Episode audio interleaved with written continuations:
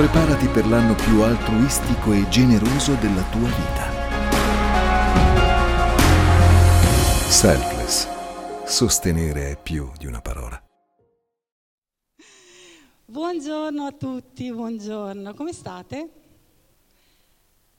Allora, vi, la mia predicazione di oggi è un po' lunghetta, ok? Per cui cercherò di correre eh, perché vorrei condividervi parecchie cose. Ecco, quindi oggi parleremo di obbedienza, ok? Obbedienza. Allora, quando noi parliamo di obbedienza, almeno molte volte quando si sente parlare io devo obbedire, devo fare una cosa, ci passa il, il messaggio che obbedire è esercitare, come dire, farsi comandare da qualcun altro qualcosa che magari noi non abbiamo desiderio di fare o magari non lo vogliamo fare in quel momento, è vero? Quindi molte volte, eh, sto parlando soprattutto ovviamente nel concetto del mondo, uno che sente la parola obbedienza gli viene un po' di prurito come, gli viene un po' di nervosismo, perché il termine viene recepito con un'accezione, un'eccezione negativa vero? Ma quando noi parliamo dell'obbedienza in termini di obbedire a Dio, questa obbedienza ha tutto un altro sapore, perché Dio è un padre buono, è un padre amorevole, lui vuole sempre il meglio per i suoi figli. Quindi dovremmo già cominciare a togliere questa accezione negativa dal termine obbedienza. L'obbedienza verso Dio magari può essere alle volte difficoltosa, adesso vedremo alcuni aspetti dell'obbedienza insieme, ma ci porta a grandi frutti, grandi benedizioni. Quanti siete d'accordo con me? Spero tutti, bene.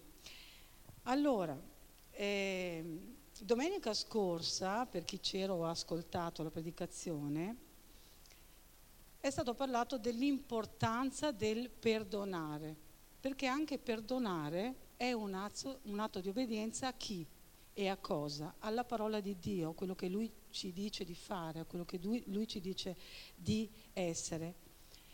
E sentivo anche in un devotional di queste mattine che un pastore diceva, noi come Chiesa dobbiamo tornare a Dio con i concetti basilari, anche quello dell'obbedienza è un concetto basilare su cui io vorrei tornare oggi insieme a voi, perché sappiamo che come è scritto nel Salmo 25 al versetto 4, oh Signore, fammi conoscere le tue vie, insegnami i tuoi sentieri.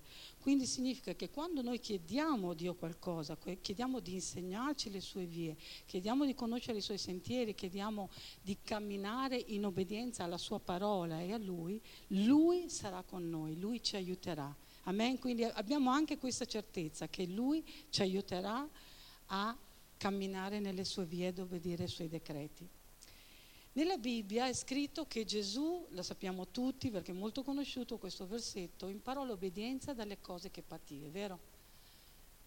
E purtroppo è vero che tante volte anche noi per imparare ad obbedire abbiamo bisogno, tra virgolette, di soffrire dobbiamo passare da un percorso, la impariamo attraverso la sofferenza. Ma io oggi non mi vorrei e non mi voglio focalizzare sulla sofferenza. Credo che in questo periodo ognuno di noi, con questo coronavirus, soprattutto che è un anno che ci, ci prova, abbiamo già abbastanza di questo e di tutte magari le altre cose che ancora stiamo affrontando nella nostra vita. Vorrei parlare del concetto di obbedienza per condividere con voi che l'obbedienza a Dio, quindi a questo Padre amorevole che vuole il nostro bene, è una benedizione, non è una frustrazione come il mondo ce la vuole far passare. E tantissimi personaggi della Bibbia hanno dimostrato di essere obbedienti a Dio e hanno dimostrato che la loro obbedienza ha portato benedizione non solo alla loro vita personale, ma magari a un popolo intero. Settimana scorsa la dottoressa Fogarollo aveva parlato di Esther.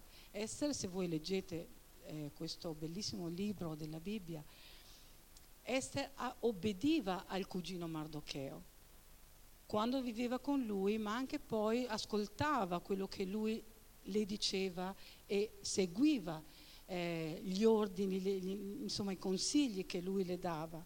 Gedeone, andate a leggervi la sua storia nel libro dei giudici, obbedì a Dio. Giuseppe, che è uno dei personaggi che io amo di più della Bibbia, lo sapete perché ve lo dico tante volte, anche se molte volte non capì quello che stava succedendogli, quello che stava facendo, lui continuò ad obbedire a Dio. E questo eh, per tantissimi è successo a tantissimi personaggi della Bibbia di cui possiamo leggere le storie sul, nelle sacre scritture. Quindi attraverso la nostra obbedienza noi, come hanno fatto queste persone, possiamo vincere il nemico e alle volte possiamo vincere un nemico che non è il diavolo, ma alle volte possiamo essere anche noi stessi, il nemico di noi stessi, perché non riusciamo ad essere obbedienti a Dio. E oggi voglio parlare con voi di un personaggio molto famoso della, della Bibbia, molto conosciuto, un uomo di Dio, un, un profeta, un uomo che obbediva alla voce di Dio, che si chiama Elia. Elia, la Bibbia ci dice, abbiamo ascoltato anche predicazioni sicuramente a riguardo, che era, perché è la verità, un uomo, scusate, un uomo come noi, è vero? C'è scritto così. Elia era un uomo come noi. Quindi se lui è stato obbediente alla voce di Dio e adesso vedremo alcune cose insieme in velocità, passeremo e condivideremo insieme una storia che troveremo ai capitoli 17 e 18 della Bibbia con vari aspetti che voglio condividere con voi per lasciarvi quello che lo Spirito Santo ha messo nel mio cuore. A me? Ok. Allora, in primo Re 18, dai versetti 41 e 45, leggerò velocemente, Elia disse ad Acab, che era re a quel tempo, su Israele. Su, mangia e bevi perché sento un rumore di pioggia torrenziale. Acab andò a mangiare e a bere, Elia si recò alla cima del Carmelo, gettatosi a terra pose la faccia tra le proprie ginocchia, quindi disse al suo ragazzo, vieni qui, guarda verso il mare. Quegli andò, guardò e disse, non c'è nulla. Elia disse, tornaci ancora per sette volte. La settima volta riferì, ecco una nuvoletta come una mano d'uomo sale dal mare. Elia gli disse, va a dire ad Acab, attacca i cavalli al carro e scendi perché non ti sorprenda la pioggia. Subito il cielo si oscurò per le nubi e per il vento, la pioggia cadde a dirotto. Acab montò sul carro e se ne andò a Israele. La mano del Signore fu sopra Elia che cintosi i fianchi, corsi davanti ad Acab finché giunse a Israele. Ok, Vediamo un attimo il contesto per il quale Elia è arrivato su questo Monte Carmelo, ok? Perché è importante che noi conosciamo il contesto delle storie che condividiamo? Perché così facciamo in modo di non far dire alla Bibbia le cose che noi vogliamo che la Bibbia ci dica, ma analizzando il contesto noi comprendiamo piuttosto quello che Dio vuole dirci, perché altrimenti sarebbe pericoloso, giusto? Giusto. Come era arrivato Elia sul Monte Carmelo? Facciamo una uh, velocemente, fa, per chi non conosce, per chi leggerà dopo e anche per chi conosce un ripasso. Allora, nel capitolo 17 possiamo vedere che Elia parlò al popolo di Israele dicendo, siccome voi avete adorato i Baal, che sono degli dei, ovviamente non il vero Dio, che facevano anche dei sacrifici umani cose molto orribili, diciamo così, e avevano indotto il popolo di Israele a fare altrettanto, a cadere nell'idolatria e nel peccato, lui dice, siccome avete fatto così, Dio manderà la siccità sul paese, ok? E la pioggia tornerà a cadere quando, quando lo dirò io, quando io parlerò con la mia voce perché Dio mi avrà rivelato che sarà il momento di parlare. E non fu subito, passarono degli anni, se vi ricordate. Ok? Quindi niente pioggia fino a quando non lo dirò io. Wow. E voglio dirti una cosa. Dio prende seriamente il peccato. È vero che lui è un Dio amorevole, un Dio compassionevole, un Dio buono, come ho detto prima, un Dio giusto, un Dio che vuole il nostro bene, ma è molto serio quando si tratta di peccato, ok? Quindi, siccome il popolo appunto non aveva seguito le sue leggi e i suoi comandamenti, la sua punizione fu proprio quella di mandare la siccità. E all'inizio del capitolo 17 Elia aveva proprio detto questo, se voi andate a leggerlo poi con calma eh, vedrete che è così. Cosa succede? Elia dopo aver fatto questo ascolta la voce di Dio, obbedisce alla voce di Dio che gli dice vai via di qui adesso che hai detto che arriverà la siccità sul paese e vai in questo torrente, il torrente Kerit, e in quel luogo io provvederò il cibo per te come? Attraverso i corvi che te ne porteranno. Ok? Wow. Io non so se voi immaginate un corvo che vi porta da mangiare. Io non sono molto schizzinosa, però sinceramente dovessi pensare che un corvo mi porta da mangiare, insomma, ecco, farei un po' fatica, diciamo, a non, non dico lamentarmi, ma perlomeno fare qualche domanda a Dio. Invece Elia non fece niente, lui non si lamentò, non fece nessuna domanda, non, non, eh, non, al, non alzò la sua voce per lamentarsi di qualcosa, non, fece obiezioni o rimostranze a Dio, andò al torrente dove Dio gli aveva detto di andare, ok? Semplicemente obbedì. E fino a qua vorrei dirvi che la Bibbia non ci ha ancora parlato che Elia ha pregato, lui ha semplicemente obbedito. Dopo un po' di tempo la storia va avanti, lui lascerà, perché Dio gli dirà di lasciare quel torrente, a parte che si era seccato, e gli dirà di andare a Sarepta di Sidone. Vi ricordate la storia della vedova, l'abbiamo sentito tante volte, perché lei gli avrebbe provveduto il cibo. Quindi Elia, anche lì senza pregare, obbedendo alla voce di Dio, prende e va a Sarepta. E quando arriva là trova una situazione particolare, perché se leggete nella Bibbia è scritto che questa vedova, quando lui si, si propone a lei, arriva da lei, gli dice che ha, sta raccogliendo legna, per preparare l'ultima, diciamo, cena, tra virgolette, per lei e per il figlio, dopodiché sarebbero morti. A quel punto Elia avrebbe potuto alzare le mani a Dio e, dire, e pregare che Dio intervenisse, che Dio facesse qualcosa. Magari noi stessi ce lo saremmo aspettati questo da un uomo di Dio, vero? Però Elia disse Due cose interessanti, una al versetto 9 e una al versetto 14, condivido velocemente solo quella del versetto 14. Disse così, poiché dice il Signore, la farina della giara non si esaurirà e l'orcio dell'olio non si svuoterà finché il Signore non farà piovere sulla terra. Wow! La sua prospettiva, quindi la prospettiva di Elia, la sua aspettativa non si basava su su quello eh, che vedeva, ma su quello che Dio gli aveva detto. Elia quindi non stava guardando quel cibo come se fosse poco, come se fosse insufficiente, se non fosse necessario, ma come l'opportunità di Dio di provvedere. Vero? E vorrei appunto condividere con voi che uno dei frutti che la nostra obbedienza a Dio porta è proprio questa, di guardare le cose nella prospettiva di Dio, non nella nostra prospettiva. Amen? Siete d'accordo con me? Amen. Quindi, anche noi, quando abbiamo poco, ci sembra magari di avere poco, focalizziamo lo sguardo sul fatto che Dio provvederà prima ancora di vedere che Lui ha provveduto.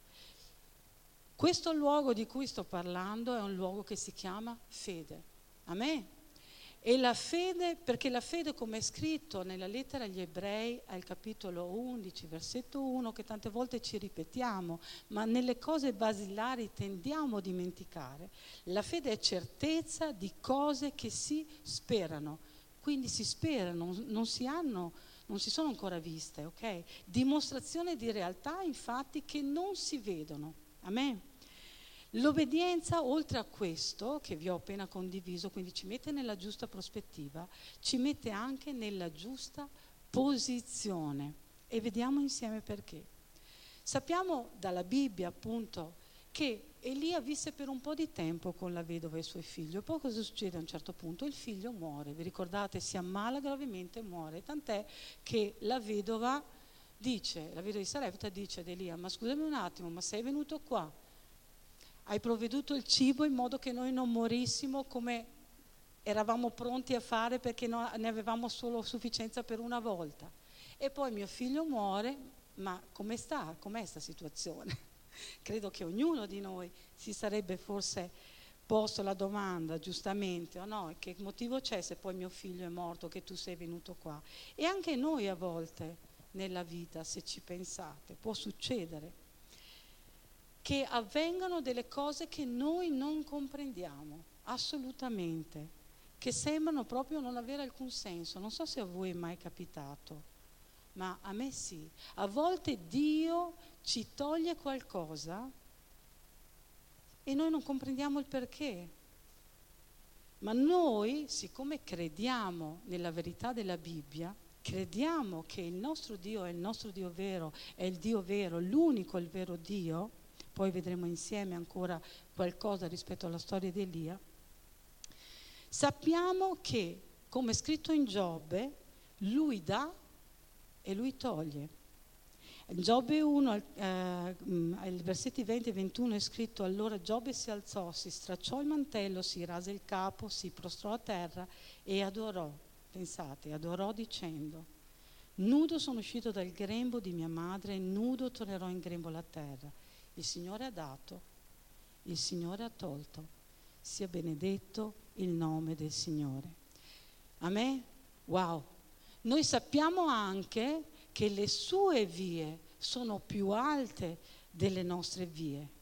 In Isaia 55, al versetto 8 è scritto, infatti i miei pensieri non sono i vostri pensieri, né le vostre vie sono le mie vie. E anche per la vedova appunto non aveva senso questa cosa che le era accaduto. E cosa fece lì a quel punto lì? Prese il fanciullo, se voi andate a leggere, condivido sempre velocemente per ragioni di tempo, e fece una cosa anche strana se voi ci pensate, perché lo mise sul letto, pregò Dio e si distese per ben tre volte prima che nel fanciullo potesse rientrare l'alito vitale, potesse tornare in, viva, in vita. Una strana posizione, vero questa, in cui almeno poteva imporre magari le mani, però per tre volte oltretutto stendersi sopra il bambino è anche una strana posizione, credo, se voi la valutate. Ebbene, io ho pensato questo, ho pensato che quando anche noi ci mettiamo nella giusta posizione, si vede che quella era la posizione giusta in cui Elia doveva stare.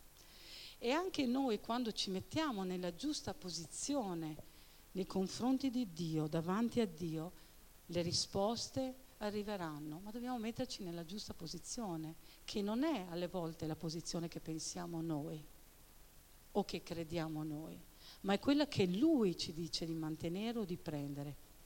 Ci siamo fino qua? Ok.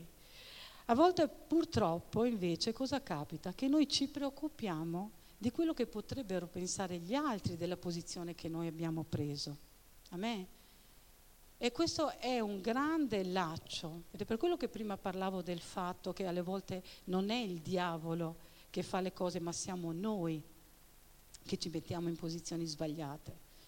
Perché se noi, se noi non ci mettiamo nella posizione giusta, quella che Dio vuole, e ci preoccupiamo troppo di quello che pensano gli altri, di quello che potrebbero pensare di noi, perché prendiamo una posizione per Dio, nelle cose di Dio, nelle cose che Lui ci dice di fare, anche se possono essere e sono contrarie a quelle che ci propone il mondo. Non prendiamo quindi questa posizione con il nostro cuore, con la nostra mente, rivolti completamente a Dio concentrati su quello che lui pensa di noi piuttosto che quello che gli altri pensano di noi, come potremo noi riuscire a comunicare liberamente con Dio e anche con gli altri? È una domanda che vi voglio lasciare, spero che possiate rifletterci in questa settimana ed è per questo che l'obbedienza è così importante, perché se noi abbiamo ascoltato le prediche, abbiamo frequentato la scuola biblica, abbiamo sviluppato conoscenza, sappiate che la conoscenza fine a se stessa, come dice la parola, gonfia. Invece ci deve essere un'azione, un modo per mettere in pratica le cose che Dio ci dice, le cose in cui noi dobbiamo obbedire nella nostra vita, perché altrimenti tutto questo non avrà nessun valore, zero agli occhi di Dio. Infatti all'inizio del capitolo 18 possiamo proprio vedere che Elia mise in pratica ciò che Dio gli aveva detto di fare e infatti, come abbiamo visto all'inizio, a un certo punto lui si trova sul monte Carmelo, Carmelo giusto? Carmelo non il marito di Raisa, ma sul monte Carmelo, ok? Ok, lui si trova lì circondato da tutto il popolo di Israele. Cercate un attimo per un momento di immaginarvi la scena, ok?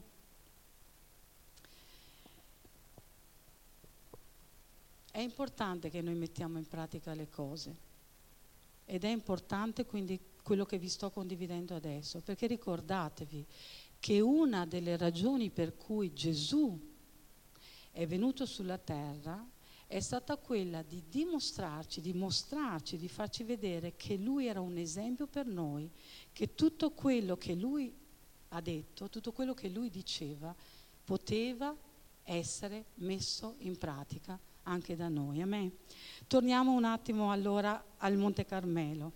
C'è l'intera nazione di Israele e chiamiamo così si deve svolgere una competizione tra chi? Tra i profeti di Baal, che erano 450 più profeti di Asherot, e il profeta Elia, che invece si era recato là da solo. Ok?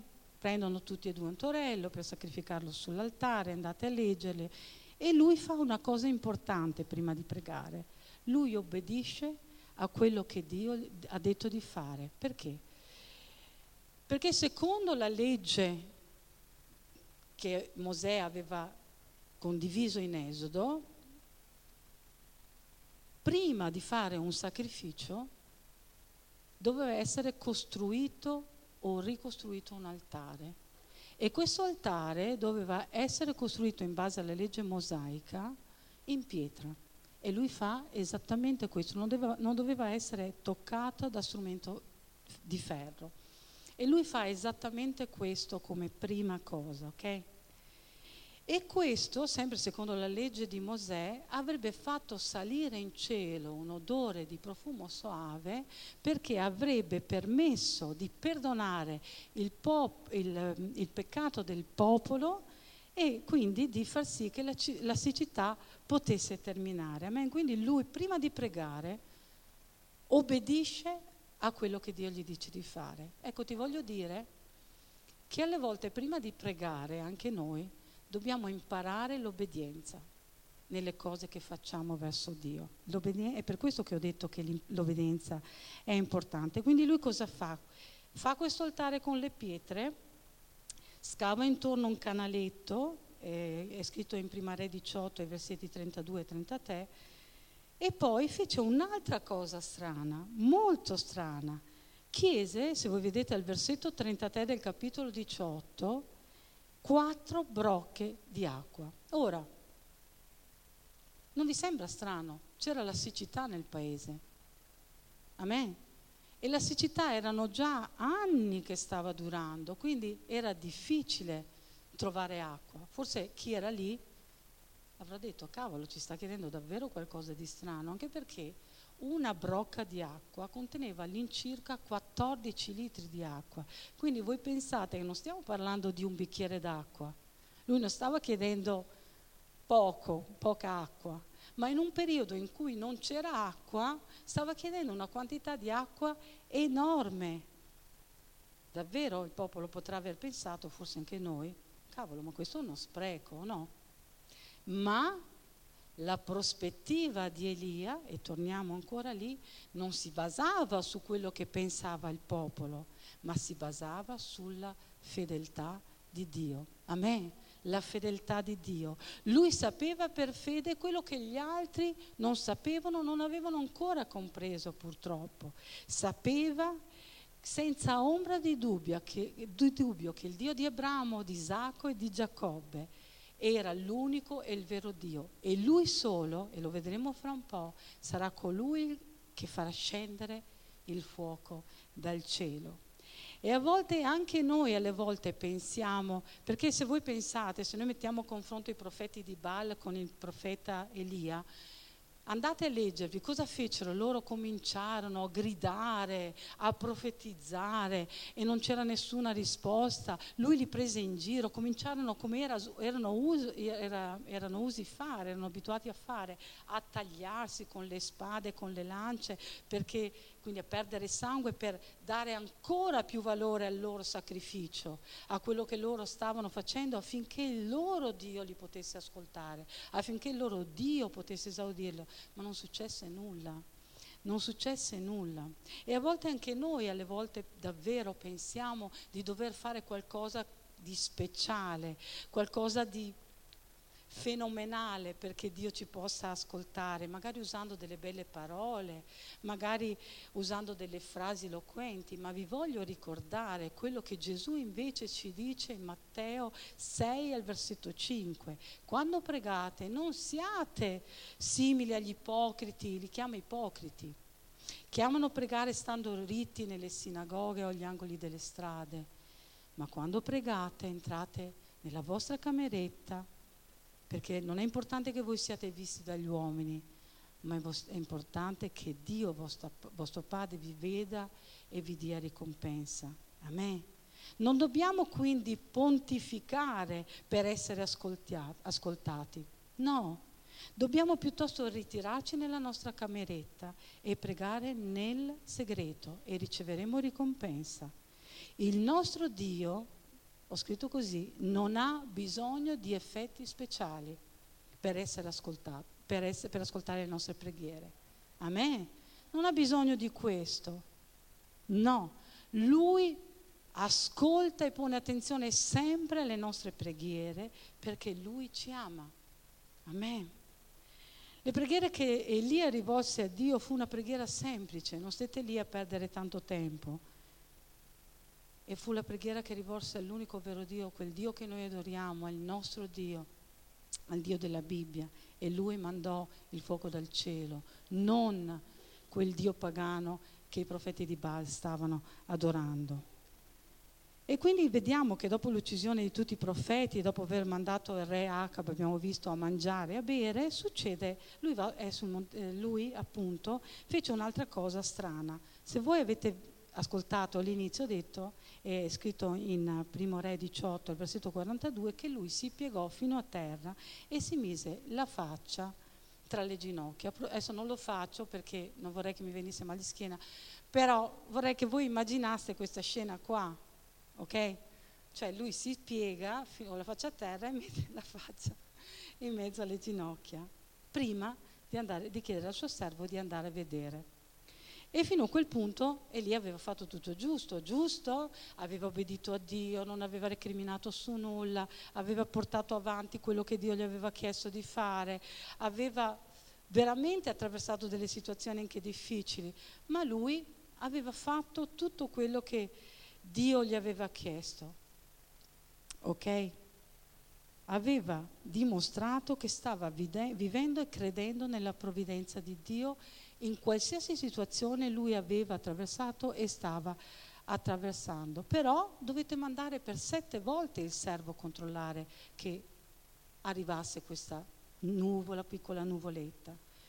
Ma prima della settima volta non c'era nulla, ok? E quindi Alcuni di noi magari non hanno difficoltà nell'obbedire a Dio, stanno lavorando duramente, stanno facendo quello che Dio gli chiede di fare, stanno investendo e anche quando le cose non vanno bene insistono ancora, ancora pregano, eh, sono convinti che Dio è l'unico vero Dio e che provvederà anche se stanno vivendo delle situazioni incredibili magari. E le vedono anzi come un'opportunità di crescita con Dio e continuano a pregare ininterrottamente in accordo con la sua parola, anche se non vedono niente, nulla, nulla, niente, nessun cambiamento, nessuna risposta, nessun progresso. E anche Lia, essendo un uomo come noi, avrebbe potuto dire, cavolo, ma io sono sempre stato fedele, ho sempre fatto quello che tu mi hai chiesto di fare. Ho fatto anche delle cose strane, mi sono messo contro i profeti di Baal. È vero che io sapevo che era Dio, però erano in 450 solo loro. poteva succedermi di tutto. Eppure lui non ha fatto nessuna domanda, ha mandato sette volte con certezza di risposta da parte di Dio, con certezza di fede, il suo servo a vedere quando sarebbe sorta questa nuvoletta. Amen. Ebbene, io mi sono fatta un'idea. Io credo che Elia avesse imparato a trattare con il nulla. Perché? Perché quando abbiamo visto che stava in riva al mare, lui non aveva nulla, doveva dipendere dai corvi per ricevere il cibo, per poter ricevere nutrimento. Quando era stato nella casa della vedova e aveva pregato per il figlio in quella maniera strana che vi ho detto, le prime due volte non era successo nulla. Nulla, ok? Quando costruì l'altare e aveva sistemato la legna, fatto versare le brocche di acqua, iniziò a pregare, per un po' non successe nulla. Vi ricordate quando Pietro, nel Nuovo Testamento, lo troviamo in Luca al capitolo 5, versetto 5, butta le, le reti, non pesca nulla, torna e dice, maestro, abbiamo faticato tutta la notte e non abbiamo preso nulla. Amen. E alle volte anche noi possiamo non vedere nulla, ma dobbiamo, dobbiamo continuare a fidarci di Dio. Infatti Pietro disse, alle sue parole, cioè quelle di Gesù, avrebbe gettato di nuovo le reti e noi sappiamo che la pesca fu abbondante. Lui aveva obbedito e si era fidato di Dio prima di vedere. Quindi anche noi, se non vediamo nulla, parliamo sempre di fede, fidiamoci di Lui, perché Lui sta per compiere qualcosa di potente, qualcosa di meraviglioso. Amen. Moltissime volte nella Bibbia noi troviamo delle persone che non hanno visto nulla, niente, anche se avevano agito bene, avevano, si erano comportati secondo la volontà di Dio, anche se stavano seguendo Dio, anche se erano state sempre fedeli. E i sounds possono salire se vogliono. Come Elia mandò il suo servo per sette volte a controllare se iniziava a piovere, anche noi dobbiamo perseverare nell'obbedienza e nella preghiera nell'obbedienza a Dio, alla sua parola, sapendo con certezza che Lui è e Lui al momento giusto provvederà. L'obbedienza porta benedizione, non porta frustrazione. Ok? Noi non dobbiamo chiedere di rispondere a Dio ai nostri bisogni secondo il nostro tempo, secondo i nostri piani. No, non funziona così. Ma continuando ogni giorno ad essergli obbedienti, ad essere obbedienti a quello che Lui ci chiede di fare, ad essere attenti alla Sua voce, noi ci metteremo nella posizione di fiducia e questa posizione di fiducia vedrà il frutto della nostra perseveranza. E finalmente allora, la settima volta, apparve quella piccola nuvola all'orizzonte. E anche qui a mio avviso Elia fece qualcosa di strano, l'abbiamo letto prima disse al suo servo, va a dire a Acab, attacca i cavalli al carro e scendi perché non ti sorprenda la pioggia. Chissà se fosse stati voi. Non c'è niente, si vede una piccola nuvola, non ci sono le, le nu- i nuvoloni della tempesta che sta arrivando, il vento impetuoso che ti dà l'impressione, che ti dà la sensazione o la certezza che sta arrivando una tempesta. Era una nuvoletta, niente nuvole minacciose che avanzavano con velocità nel cielo. Ma la potenza della preghiera e della fede fece sì che quella piccola nuvola velocemente divenne qualcosa di potente, qualcosa di potente, come la nostra fede, come la nostra obbedienza alla sua voce, come il piccolo seme di senepe che è in grado di muovere le montagne come Davide, quel piccolo ragazzino che fu in grado di sconfiggere Golia.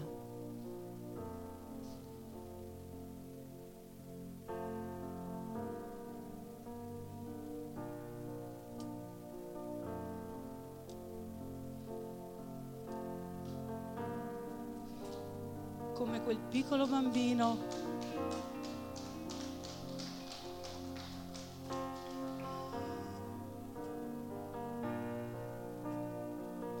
che nacque in una mangiatoia, scusate.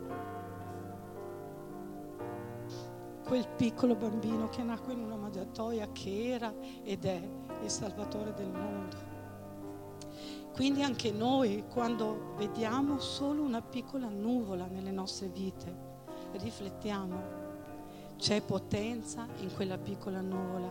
E Dio, Dio, il nostro Dio, il tuo Dio, il Dio della Bibbia, il Dio di Abramo, di Isacco e di Giacobbe, può tirar fuori qualcosa dal nulla, può far nascere una tempesta velocemente da una piccola nuvola. Amen. Amen. Quindi troviamo il coraggio di essere obbedienti a Dio e facciamo sì che la nostra obbedienza a quello che Lui ci chiama ad essere e da fare nella nostra vita preceda la nostra preghiera. Preghiamo insieme di avere la prospettiva, alziamoci in piedi, preghiamo insieme di avere davvero la prospettiva giu- giusta con Dio, di vivere l'obbedienza come qualcosa di meraviglioso, qualcosa che Lui ci chiama ad essere, a fare per vedere la sua gloria. Facciamo sì che quel fuoco che viene dal cielo, la voce del nostro Dio e che scende sull'altare, brucia, bruci tutto ciò che non ci mette nella giusta posizione, nella giusta prospettiva davanti a Lui. Facciamo ciò che tutto ciò che ci ha fatto lamentare fino ad oggi perché non abbiamo compreso, non abbiamo capito, sia messo da parte, lasciando spazio alla fiducia verso di Lui. Facciamo modo che la nostra vita sia costruita sulla fede in Lui, sull'obbedienza alla Sua parola. Lui è il Dio di Israele. Lui è il Dio di Abramo, di Isacco e di Giacobbe. Amen. Amen. Alleluia. Alleluia, Signore. Grazie per la tua parola. Tocca i cuori di ogni persona che è qua, Signore. Che ricevano fede, che possono obbedire a te, che possano davvero dimorare nella tua parola e ricevere perseveranza dal, da te, Signore, nel nome di Gesù.